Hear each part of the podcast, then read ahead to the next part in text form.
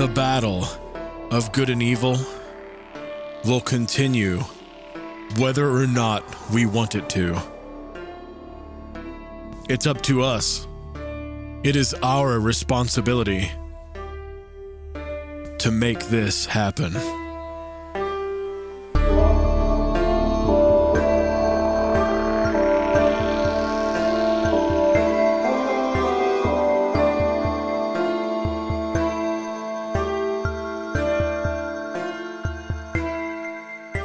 When the world was still young and yawned at every dawn's waking, Granas, the god of light, came, and all was bathed in the holy light of heaven.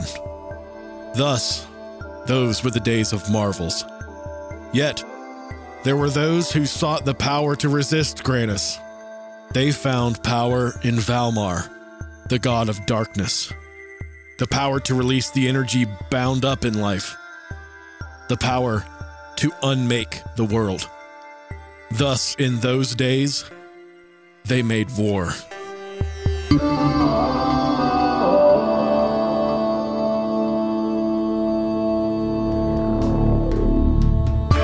to you by 13 Palm Trees is Video Game Mythos, Episode 21.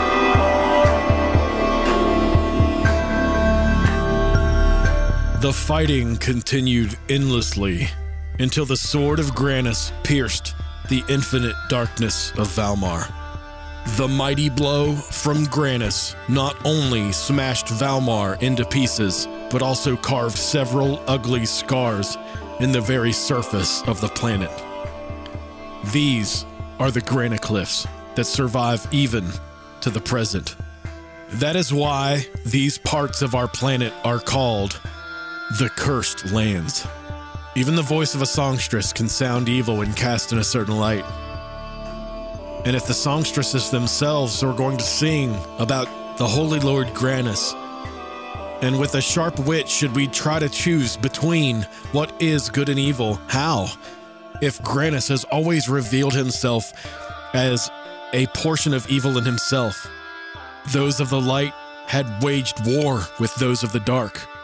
So which is truly evil? As a common folk among these lands, how can I attribute Granas or Valmar to good or evil when I have seen evil from both of them? Such as the question is placed for much of the common folk when the world is scoured in the fear of what could be in the dark and the fear of what could be in the light.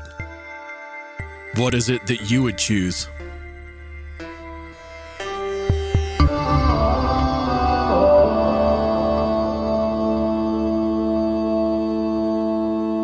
Welcome to the story of Grandia 2. It is a warm spring day, bright with afternoon sunlight, with life chirping and bustling about, and the light glistening off the tips of the waves that flow from the smooth breeze delivered by the Granacliffs. The nearby Carbo Village is home to a songstress of Granas named Elena. The vistas provided by the lake's water that flows into the Granacliffs and the beautiful mist that floods the light-filled air, delivering sparkles and shimmering rainbows, is very inviting to a young lady on an afternoon walk. After her daily studies at the Carbo Village Church, Elena plans to take a solitary walk to see these aspects, these beautiful vistas that the world provides. She believes that spending time alone in the wilds can bring the magic of deepening perception, that the awareness of life tunes to the subtleties of sound, light, fragrance, texture, and detail. She believes that attention is rewarded by experimental knowledge that is all the more meaningful for its direct transmission. She begins distinguishing shadings of tone in the spectrum of what meets her senses, the many caresses of moving air, the gradients of the color in a single leaf, or the differences in the sings of two birds of the same kind. These teachings yield not only a greater understanding for Elena, but a deeper wonder and respect for the world.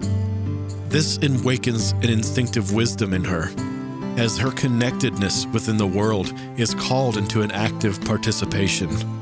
This intrinsic aspect of Elena and her purpose with an embodiment is communal, but the perceptiveness and sensitivity and the awakened awareness of her connection is a quiet mind that solitude can engender. They are essential to her contributions and to her understandings of the teachings of Granas. Until she learns how to be a natural human, a part of a natural communalism on Earth, she will be at odds with herself and with the teachings of Granas himself. This part of her journey is one of the most pivotal. The teachings of Granas can teach you lessons from the past that you can't learn with a walk through woods. But lessons from the past can't teach you things that you can learn from a walk in the woods. She acknowledges this divide between the lessons of Granas and the existence of the world itself. The people, the common folk, have become unattuned to the songstress's words, to what she studies, to what Granas is all about. It creates a divide between what is good and evil, or what is perceived good and evil. That is why every fiber of Elena's being is devoted toward bridging the communication gaps between what is good. She is a songstress of light, a songstress of Granas. She believes not only in the world, but in those that live within it. She will sing the beautiful songs of her people, of her belief, and of her faith, to sway the minds of the masses, to not choose the dark, to not choose the evil, to not get sucked back into the pitiful depths of our history. Because if we cannot learn from our history, we are doomed to repeat it. But we must live in the present moment, bridging those gaps, finding those people, and delivering peace, prosperity, and wholeness to their world is Elena's single, self-assigned mission. Nobody put this on her. She took this on herself. Therefore, all of her actions are designed and implemented with the thought process of having maximum effectiveness at providing those things to the world. On this day, she takes a walk through the woods. Tomorrow is the day that she will venture through the Black Forest, where parts of evil reside, where the scars of Valmar exist and have come back to life to remind the world that Granas is not all-powerful, and to remind the world that evil does exist and can prosper. Elena's mission tomorrow is to visit the Watchtower that overlooks the Black Forest, as a part of a ceremony of truth to provide light to the dark parts of the world.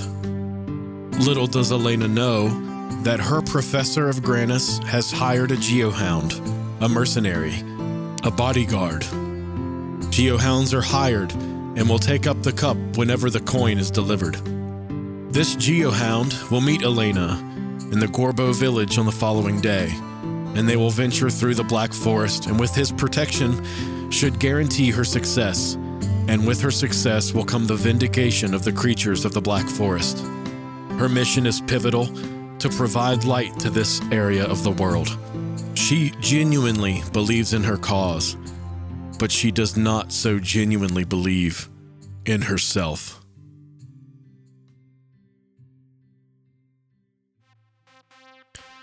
The next morning, the Geohound appears, and Elena sets off for her day. Little does Elena know that the Geohound will be accompanying her. She sees a repulsive man enter the village. She is abided by the fact that she is serving to protect, including him. As her professor approaches, he sees the Geohound, waves him over. Elena, now startled by the approaching Geohound, realizes that the professor knows him, and maybe even more. The Geohound and Elena make eye contact.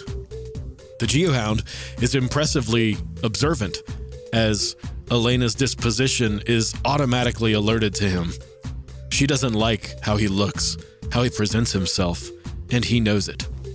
The professor says, "Hello, Ryudo," and Ryudo replies, "What up?" A little irked with his lack of professionalism, the professor now looks at Elena and says, "Elena, this is Ryudo. I have hired him as your bodyguard through the Black Forest." Elena gasps. She says, "I am not going to go through the Black Forest with him." Ryudo chuckles and looks at Elena with soft eyes and a grimacing smile as he looks at the professor and says, "I don't care if she wants me to go with her or not, as long as I get paid." Elena, somewhat taken aback by his frankness, yet still also subliminally hinting that she is somehow attracted to his masculinity, is kind of hesitant in her repulsion. Ryudo picks up on these cues and automatically responds with, "I think you actually do want me to come." Elena comically turns her body, crosses her arms, raises her chin, and gives the typical pout. The professor intervenes on this comic display of affection as he says, "Time is passing. We must now go. Ryudo, I promise you will do your best to protect Elena on this journey. Elena, please do your best to rid the Black Forest of the cursed creatures of Valmar." Elena and Ryudo leave for the Black Forest. Much of the journey, there is silence between them, with only the minor remark of observations made as they pass through the woods. Elena at one point looks at Ryudo in curiosity of how he's able to live his life the way that he does. He looks despotic and almost evil. She sees in him what she wants to change about the world, to create more things of light, to make more things better, to make things more peaceful and more pleasant to see. Ryudo's keen sense of perception can almost pick up on this immediately. He understands what Elena sees in the world, understands where she comes from with her faith and with her beliefs. It's almost unnerving to Elena that for the brief amount of time that they've seen one another, that he sees her for what she is, yet she does not know him. This internal struggle that Elena witnesses is the first time that she's had this interaction with another person. So she takes it upon herself as a moment of studying. Not only like she studies the woods, sees the world, and takes it all in for her senses to try to make the world a part of her as much as she is a part of the world. She sees Ryudo and almost understands that she is conditionally repelled to this. It almost helps her shed light onto one of the big forefronts of how her faith in Granas has a huge communication barrier with those of the dirt, with those that do work, with those that might not seem pretty, but have pretty souls. She sees that in Ryudo. As they're entering the Black Forest, as they're entering a war, as they approach the darkness together, she finds love.